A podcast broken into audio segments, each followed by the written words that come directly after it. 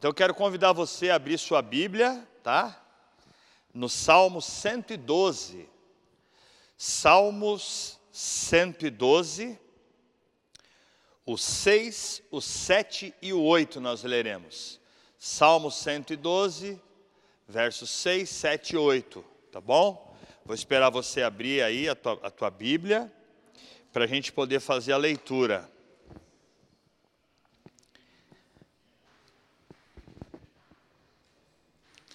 Todos acharam? Já encontraram aí? Salmo 112, versos 6, 7 e 8.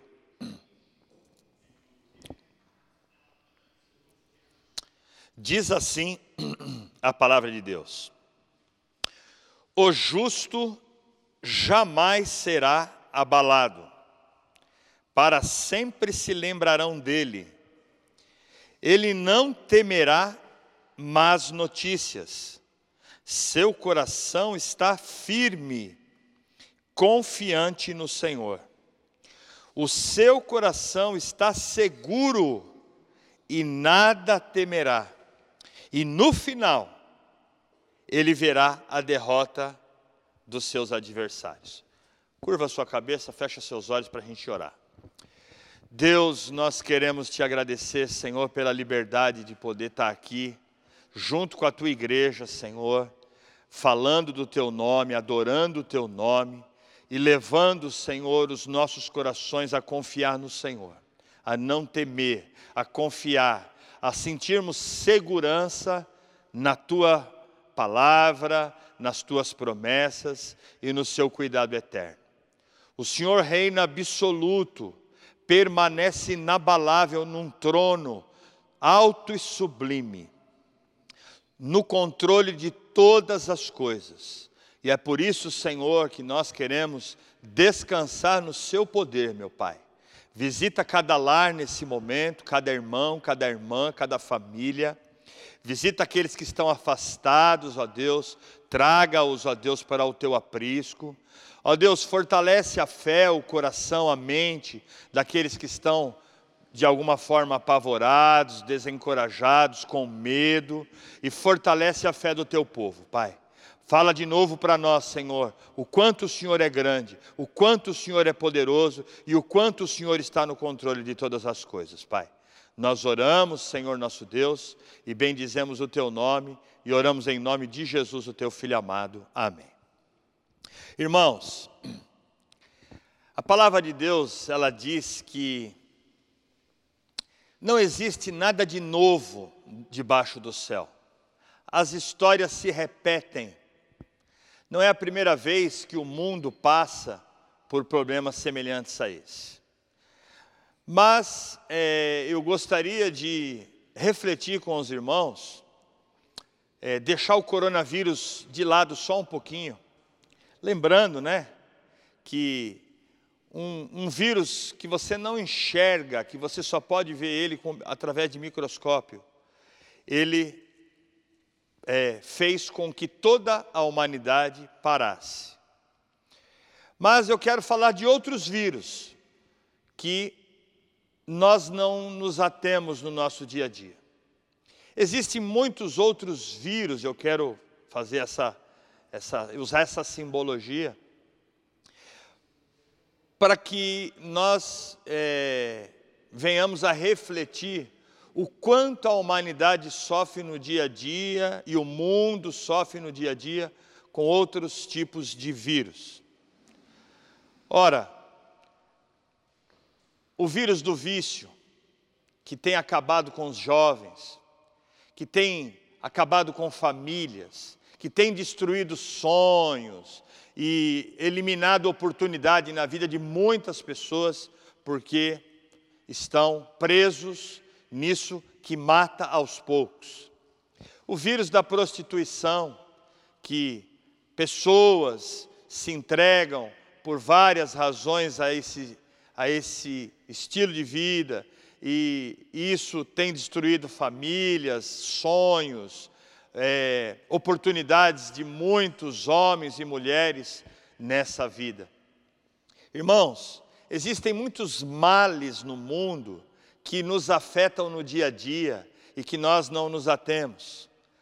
A guerra, a fome, a miséria, a ganância, a, o vírus da mentira, o vírus da idolatria, o vírus da sexualidade distorcida e várias outras questões que destroem o ser humano no dia a dia. Casamentos que são destruídos, famílias que estão destruídas, por conta de várias outras coisas que nós não prestamos atenção no dia a dia. A guerra em alguns países que mata todos os dias bombas que são jogadas, e a guerra entre países, entre nações, isso não é nada novo. Nós estamos é, num mundo caído. Ah, o vírus que, que dá irresponsabilidade com o ecossistema, o mundo sendo destruído pela mão dos homens, e tudo isso Deus vê, tudo isso Deus assiste, e tudo isso Deus está no controle. Um mundo caído, essa é a questão. Nós precisamos nos lembrar que todas essas mazelas, que todos esses males que o homem enfrenta na terra é por causa de um problema. Um problema chamado pecado. Pecado esse que deu início aqui na terra, o pecado aqui na terra eu estou falando, com Adão. Por conta de Adão ter ouvido a voz de Satanás, numa proposta de ele ser igual a Deus e de não depender mais de Deus. Então, depois daquela queda desse homem que nos representava, que nos representou, Adão cai e junto com ele cai toda a humanidade. Daí vem os problemas do mundo. Daí vem a doença, daí vem a intriga, daí vem o pecado, a inveja, a maldade, tudo que o homem tem de mal dentro dele vem daí o vírus, a bactéria, a doença, a terra que não produz agora sem dificuldades, todos os males que existem nesse mundo existem por conta do pecado. Então, essa é a nossa realidade. Acontece que nós não paramos para pensar, não paramos para refletir. E aí então, eu penso que esse momento é um momento maravilhoso de reflexão. Por quê? Porque Deus, Ele tem promessas para todos os homens, para a humanidade, de uma vida melhor, não só na terra, mas também no céu. E daí nós entendemos então parte desse texto, quando a Bíblia vai dizer, no, no, no verso 6, que o justo jamais será abalado. Quem é o justo? Do que a Bíblia está falando? Ora, esse homem que caiu junto com Adão, toda a humanidade, ele tem a oportunidade que Deus criou de se tornar justo. Como que alguém se torna justo? Por que, que a Bíblia fala do justo e do ímpio? O ímpio, leia o Salmo 1, depois você vai ver quem é o justo e quem é o ímpio. O ímpio é aquele que ainda quer viver na sua impiedade, quer viver de acordo com a sua justiça própria quer justificar-se diante de Deus, dizendo que Ele é bom, que Ele não faz o mal para ninguém, então ele, é, de uma maneira talvez inconsciente, ele diz: Eu não preciso de nada além de mim mesmo, eu sou justo. E a Bíblia vai dizer: Não, você não é justo. Jesus é o único justo. Então Deus envia Jesus ao mundo para pagar o problema, para resolver o problema do pecado, para corrigir o que Adão fez, e então abre-se uma oportunidade de o homem ser justo a partir da justiça de Jesus. É por isso que você lê Romanos 5:1, que está escrito lá: justificados, pois, pela fé, nós temos paz para com Deus através de Jesus Cristo, nosso Senhor. Então Deus ele oferece a oportunidade de justificar a pessoa. Essa pessoa que vivia na impiedade, que agora conhece Deus, que entregou sua vida para Jesus, que Jesus entrou na vida dele, então a partir daquele momento a Bíblia começa a chamar ele de justo. Não justo pelas suas próprias obras. Ele foi aceito no céu não porque ele era bom, porque ele fazia coisas boas, porque ele tinha algum tipo de crédito com Deus. Não.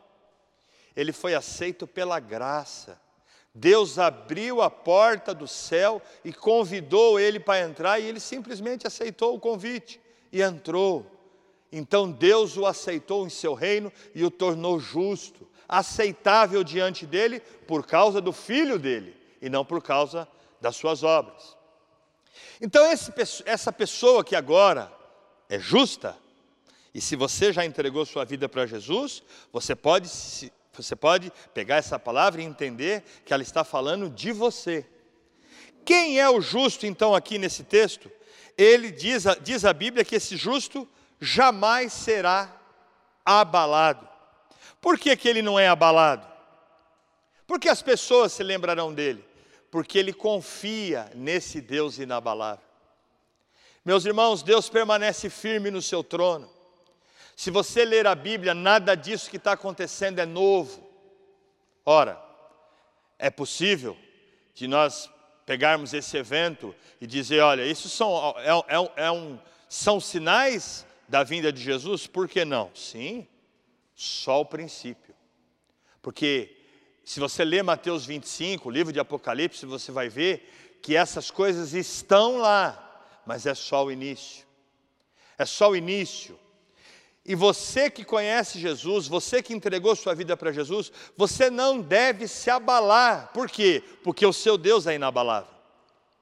Um Deus que pode todas as coisas, que não é apanhado de surpresa de maneira nenhuma, que tem todo domínio e poder em suas mãos. Deus sabe o que está acontecendo no mundo.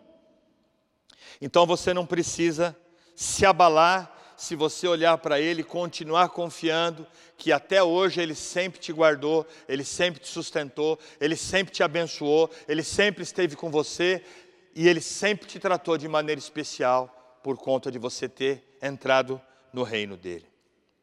Então o texto continua dizendo que esse justo, que jamais será abalado e que se lembrarão dele, ele não temerá as más notícias.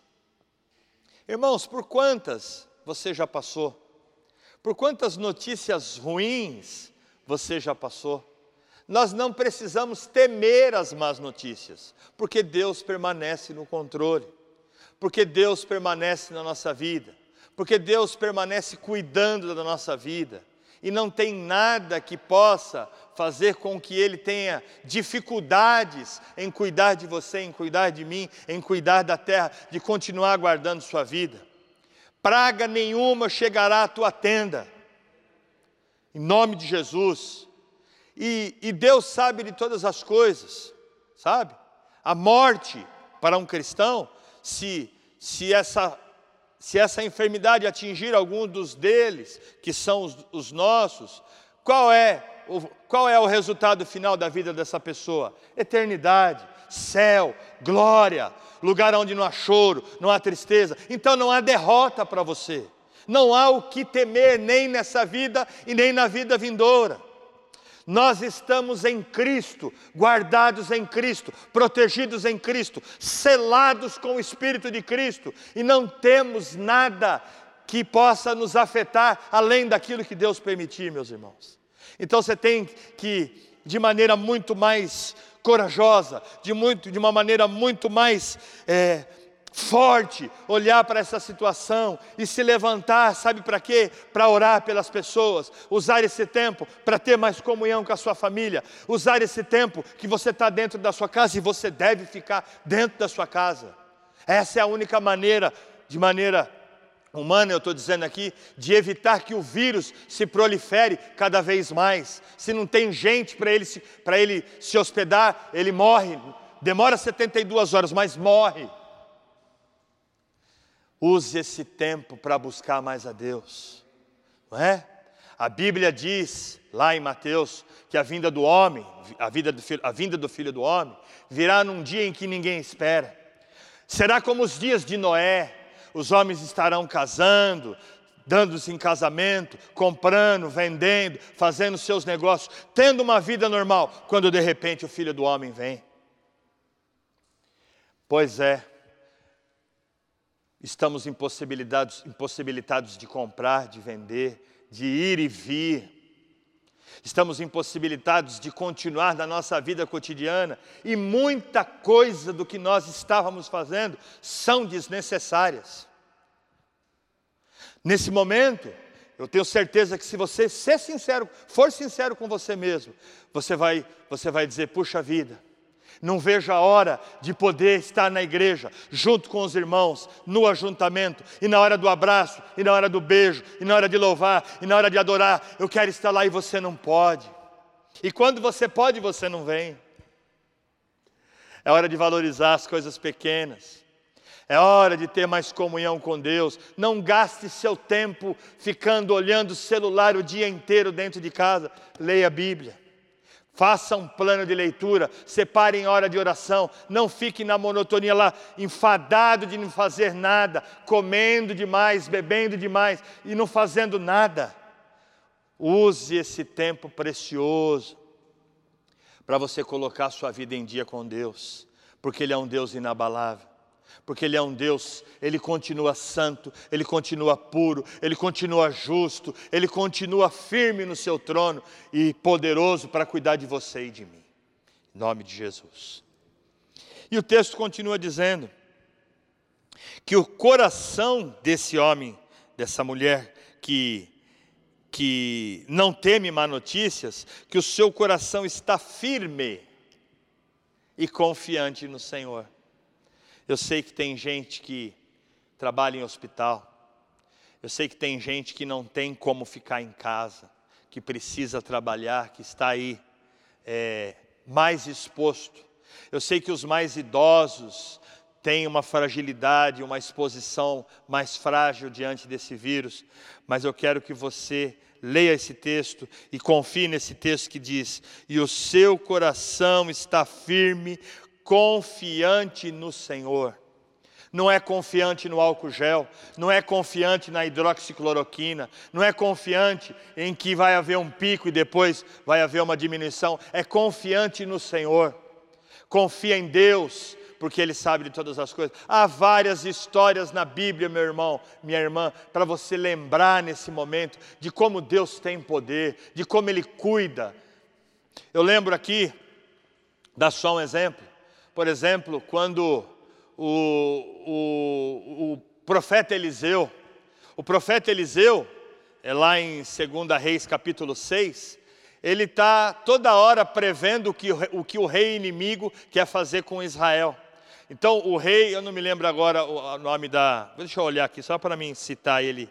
2 Reis capítulo 6. Uma história para a gente lembrar. Os arameus, o rei dos arameus, ele começa a planejar atacar Israel, e quando ele vai lá ele fala: Acho que eu vou montar um acampamento ali. E o profeta Eliseu, avisado por Deus, pelo Espírito de Deus, sempre falava para o rei de Israel: Ó oh, rei, não passa por ali, porque o rei dos arameus está lá. Todas as vezes que o rei dos arameus montava um acampamento, Eliseu sabia onde ele estava. Então o rei chama os conselheiros dele, o, rei dos arameus chama o conselheiro dele e fala assim: O que está acontecendo? Tem um traidor no meio de nós. E aí os conselheiros falam: Não, meu rei, é Eliseu o profeta. Antes que o rei, ele, ele, lá ele vai dizer que o profeta Eliseu escuta ele dentro do quarto, sabe o que vai acontecer. E então o rei fica sabendo aonde está Eliseu e cerca a cidade e cerca a colina aonde Eliseu está. E o servo de Eliseu acorda mais cedo para fazer o café para Eliseu, provavelmente, e quando ele olha pela janela, o que, que ele vê? Um exército de arameu. E ele acorda Eliseu, ele fala: Eliseu, estamos ferrados. Estamos ferrados, Eliseu. Álcool gel. E Eliseu acorda tranquilo e fala: Fica tranquilo, meu servo, porque maior são os que estão conosco do que esse exército. E ele ora ao Senhor e fala: Senhor, abre o olho do, desse moço. E quando Deus abre o olho do moço, ele vê cavalos de fogo, um exército celestial em volta de Eliseu. E aí eles descem até Eliseu, e Eliseu ora ao Senhor, fala: Senhor, cega eles, para eles não entenderem nada. E quando eles chegam perto de Eliseu, Eliseu fala: Olha, o homem que vocês estão procurando e a cidade que vocês estão procurando não é essa, eu vou te levar até onde ele está. E Eliseu leva eles até Samaria, na terra do rei de Israel. E quando chega dentro da cidade, ele abre os olhos deles e eles veem que eles estão lá no terreno do inimigo. E o rei pergunta para Eliseu: Meu senhor, é para que nós matemos ele? Não, não. Por acaso você mata é, pessoas que você, escravos de guerra? Não. Dá comida para eles e dá bebida para eles e os despede.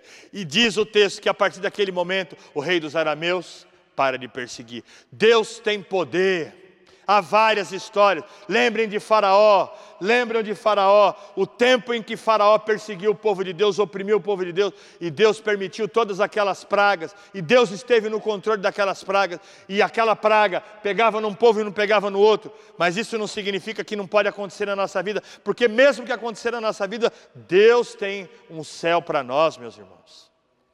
Se sinta seguro. Deus está no controle. Confie no Senhor, que o seu coração esteja firme, cantando, louvando, adorando, bem dizendo, orando pelos seus parentes. Pega telefone para evangelizar, manda textos bíblicos, ocupe o seu tempo ocioso com a presença de Deus. E por último, no verso 8, a Bíblia diz que o seu coração está seguro e nada temerá e no final verá a derrota do coronavírus. Eu vou trocar aqui. Vai ver a derrota, pastor Darcy. Vai ver a derrota do coronavírus. É só um vírus. O que é um vírus para Deus, meus irmãos? Vai passar. Vai passar. Isso vai passar. No final você vai ver que isso vai passar e depois a vida vai voltar no normal. E você vai esquecer de tudo isso. Por isso eu desafio você, eu te encorajo a criar raízes na sua fé nesse momento.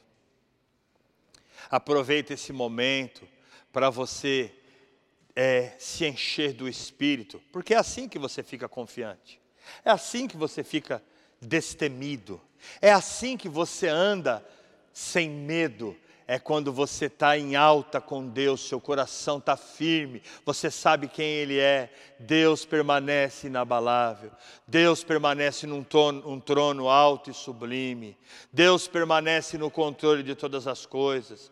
A Bíblia diz que agindo Deus, quem impedirá? Que se Deus é por nós, quem será contra nós? A Bíblia diz que Deus vê todas as coisas, Ele está em todos os lugares, Ele permanece inabalável inabalável.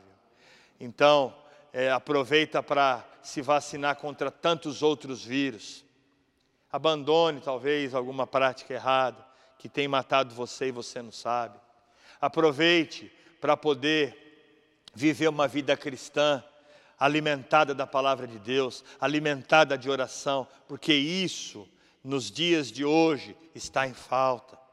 Eu estou em dois grupos de WhatsApp, grupo dos discípulos e grupo do Metamorfose Radical. Nós fizemos um plano de leitura, é um capítulo por dia. Ninguém vai para o capítulo seguinte sem terminar primeiro o capítulo que todo mundo está lendo. O grupo do Metamorfose está encalhado no capítulo 4, porque tem alguns irmãos que não terminaram a leitura, e todo dia eu estou postando lá. A sua leitura é diária, irmão, eu quero te ajudar. Eu não estou lá para ser um, uma pedra no seu sapato, um espinho no seu, no seu, na sua carne, mas eu quero te, eu quero dizer para você que isso é muito bom se nós continuarmos. Nós temos ainda Mateus, Marcos, Lucas, João e Atos. Eu, eu não quero ver você bravo, falar, poxa vida, eu tenho tanta coisa para fazer, ainda o pastor está me cobrando a leitura. A leitura é sua obrigação, não é minha. Feliz é o homem que lê a Bíblia, de, a palavra de Deus de dia e de noite. Salmo 1, Josué 1. Vê meu tempo aí. Vamos ler a Bíblia. E aí a gente lê a Bíblia, depois abre para perguntas. Poxa vida, dá um trabalho danado para nós, mas é uma alegria poder ler. Chega cansado, eu chego cansado, o pastor Darcy chega cansado, todos os pastores chegam cansados. Vamos lá ver as perguntas, vamos responder. E não estamos dando qualquer resposta superficial, a gente está trabalhando para você aprender. Então, lê a Bíblia, O outro grupo está no capítulo 21 de Mateus. Hoje é o dia 21. Quero dar parabéns para vocês, para todos vocês. É só a palavra de Deus que torna um homem com um coração, um homem uma mulher com um coração firme, com um coração confiante, inabalável, porque quanto mais você lê Bíblia, e quanto mais você ora, e quanto mais você desfruta da presença de Deus, mais forte você fica, e ponto final. Ponto final. Não é a vitamina C que vai fortalecer sua fé, é a Bíblia é a palavra de Deus. Então está escrito aqui, ó, que o justo jamais será abalado, que ele não temerá más notícias, que o seu coração continuará firme no Senhor, o seu coração estará seguro e nada temerá, porque no final ele vai ver a vitória de Deus nesse negócio. Amém e amém. Não fique com medo, não fique temeroso, não fique angustiado. Fortaleça-se no Senhor e na força do seu poder. Fique firme, igreja fique firme.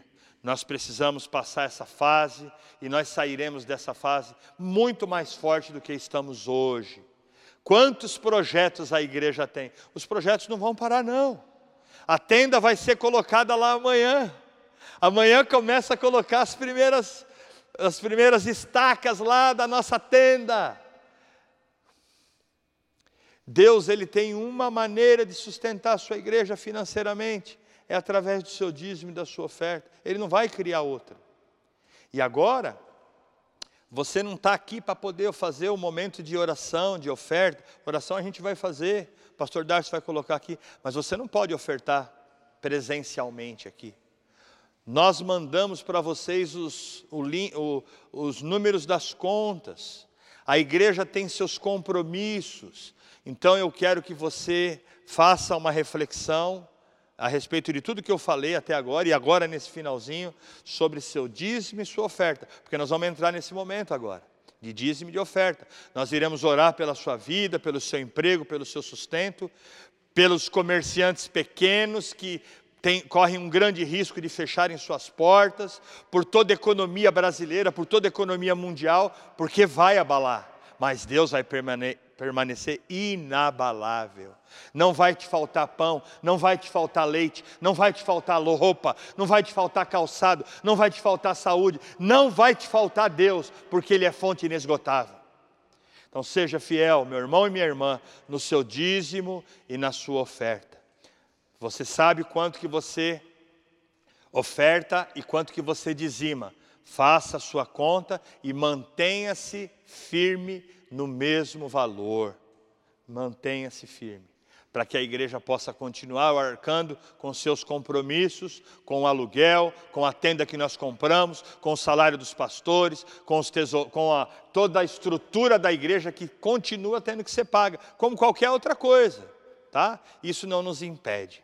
Eu quero que Deus abençoe sua vida.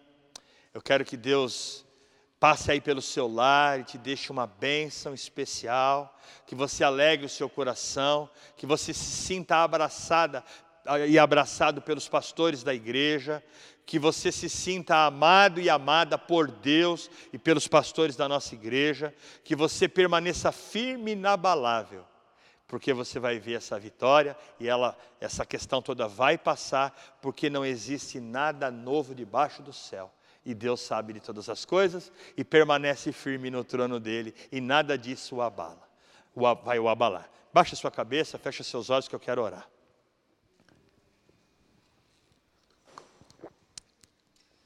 Querido Deus, Pai de amor e de bondade, Deus de misericórdia e de perdão, eu quero agora, Senhor Deus, é, mais uma vez, invocar o teu santo nome, Senhor, através de Jesus, o teu filho amado, pedindo perdão dos meus pecados e das minhas falhas, Senhor.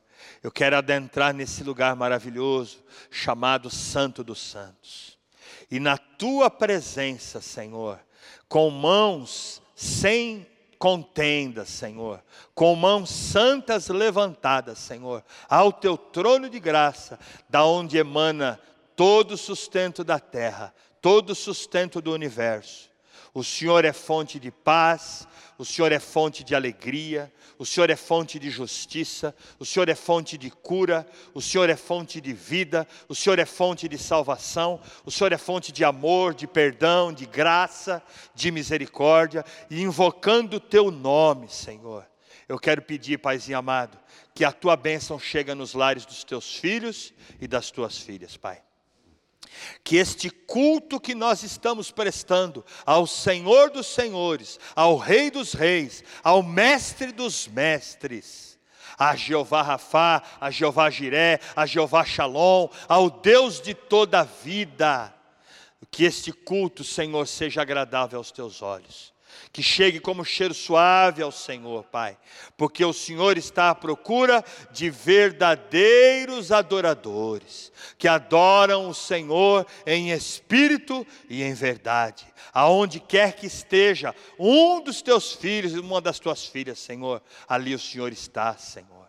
E nós estamos aqui te adorando nos nossos lares e pedindo, meu Senhor, que a tua bênção passa por ali, Senhor que o Senhor acampe os teus santos anjos ao redor da casa dos teus servos, da casa das tuas servas, que assim como o Senhor fez com Eliseu, cercando aquela colina, o Senhor cerque as nossas casas, Pai, com anjos, com arcanjos, com querubins, com serafins, com exército celestial, Senhor que não falte na casa do teu povo nada, que não falte coragem, que não falte força, que não falte fé, que não falte responsabilidade para obedecer às autoridades, Senhor, que não falte recursos, ó Deus, para que o teu povo continue sendo sustentado pela tua mão santa e poderosa, Senhor. Nós confiamos em Ti, Senhor Deus. Nosso coração está firme, nossa vida está guardada em Cristo Jesus. O Senhor é o nosso Deus, o Senhor é o nosso atalaia, o Senhor é quem guarda a nossa entrada, o Senhor é quem guarda a nossa saída, e praga nenhuma chegará à nossa tenda, em nome de Jesus, Senhor. Abençoa o teu povo, Senhor. Guarda o teu povo, Senhor. Santifica a vida do teu povo. Separa o teu povo para a oração, para a leitura da tua palavra, para a comunhão com o Senhor. Que o pai dê mais atenção à filha, ao filho, à esposa, ao marido, o marido à esposa. Que esse momento, Senhor Deus, não seja gasto de maneira irresponsável, usando a internet o tempo inteiro de maneira desnecessária, mas que seja um tempo proveitoso de comunhão, de adoração, de leitura da tua palavra e de reflexão sobre toda a vida, porque um dia Jesus vai voltar e o mundo todo vai parar, e todo joelho vai se dobrar, e toda língua vai confessar que Jesus Cristo é o Senhor. Isso é uma amostra de que quando a terra tem que parar, o Senhor para, Senhor. O Senhor tem todo o poder. É um vírusinho que não dá para enxergar, mas parou a terra inteira. E Jesus Cristo é muito maior do que isso e vai parar o mundo inteiro, o céu inteiro, no dia em que ele voltar. E que o teu povo esteja preparado e que o ímpio se converta dos seus maus caminhos, e que o justo continue a se santificar e guardar sua vida do mal, e a igreja do Senhor seja reconhecida nessa terra, para que o mundo possa saber que Jesus Cristo veio à terra, morreu por nós, ressuscitou, está vivo à tua destra, foi preparar lugar e vai nos levar um dia para morar com o Senhor nesse lugar maravilhoso, aonde não há tristeza, não há dor, não há doença, nada que possa nos afligir. Abençoa, Senhor, é a nossa oração que nós fazemos. Em nome de Jesus, o teu filho amado. Amém.